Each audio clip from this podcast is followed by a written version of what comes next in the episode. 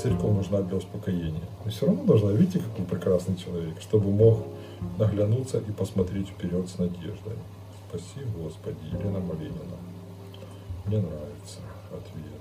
Так, как, в принципе, да, я вот 8 лет живу в селе, мне 54 года, до этого я жил в городе. Конечно, в селе хорошо, но не каждый сможет. Я городской человек, мне тяжело, видите, я не могу привыкнуть и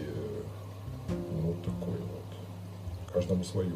Хорошо приезжать и уезжать в деревне, а вот священникам деревенским очень тяжело. Людей нет, потому Потому иногда испиваются. Ну, тут не корите себя. Я тоже помню, когда у меня мама умерла, я считал себя виноватым. Было такое. Так. Э, есть такой ник один. Ну, первый. Церковь с большой буквы не нужна. Ну, я пишу с большой буквы церковь, вот мне комментируют. Это наименование переросло у идол в умах людей. Ну, может быть, я не спорю. Нужен просто Иисус, как учитель для человека. Впрочем, как и во всем времена. В общем, он даже и не помышлял ни о каких церквях с миллионом лампад и тонной золота. В принципе, да, Христос э, четко и ясно сказал про храм. Разрушьте, я его в три дня восстановлю. Ну, за что его распяли за эти слова.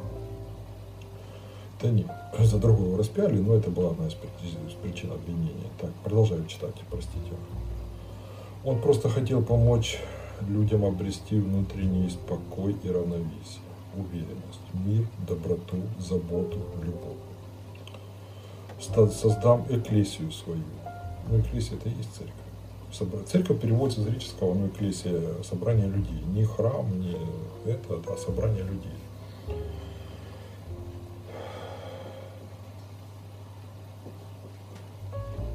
Э, создам собрание людей своих, которым осознанно отстраняться от зла. А здание, воскры...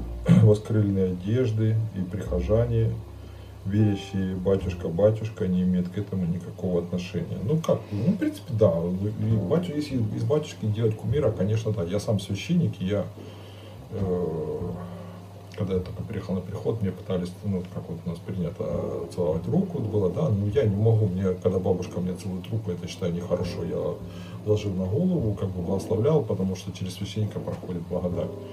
А когда, да, тут я согласен, когда из батюшки, когда батюшка собой заслоняет Христа, это плохо.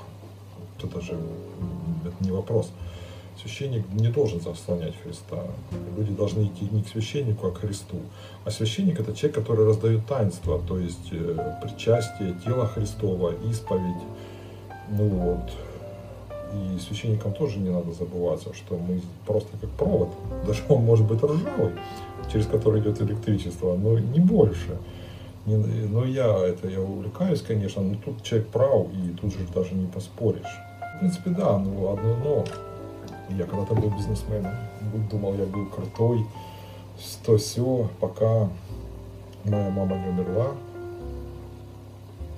Я понял, что никто и звать меня никак.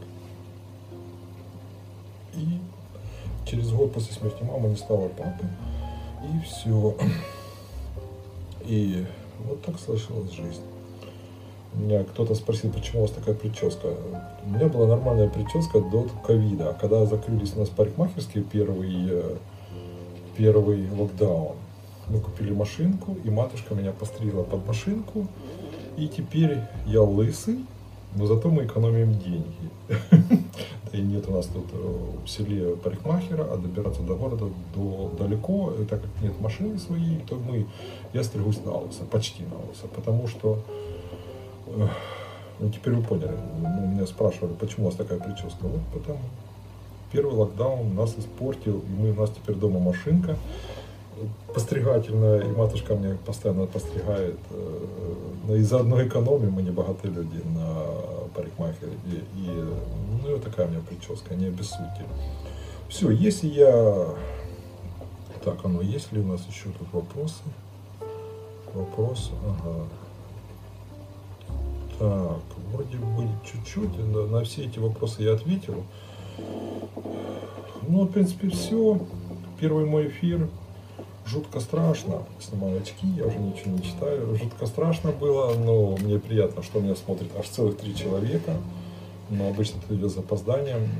Вот, спасибо, что вы подключились, спасибо, что вы смотрите меня. Я буду периодически проводить эфиры.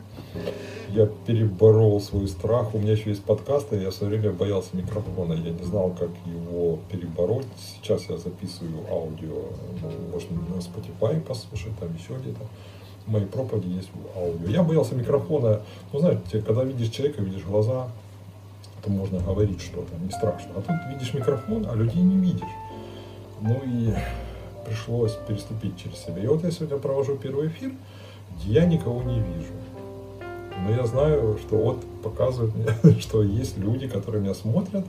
Я не вижу вас глаз, ваш глаз, но я, мне приятно, что вот еще добавился человек, что вы есть. И потому мне уже, как бы, видите, священники тоже боятся.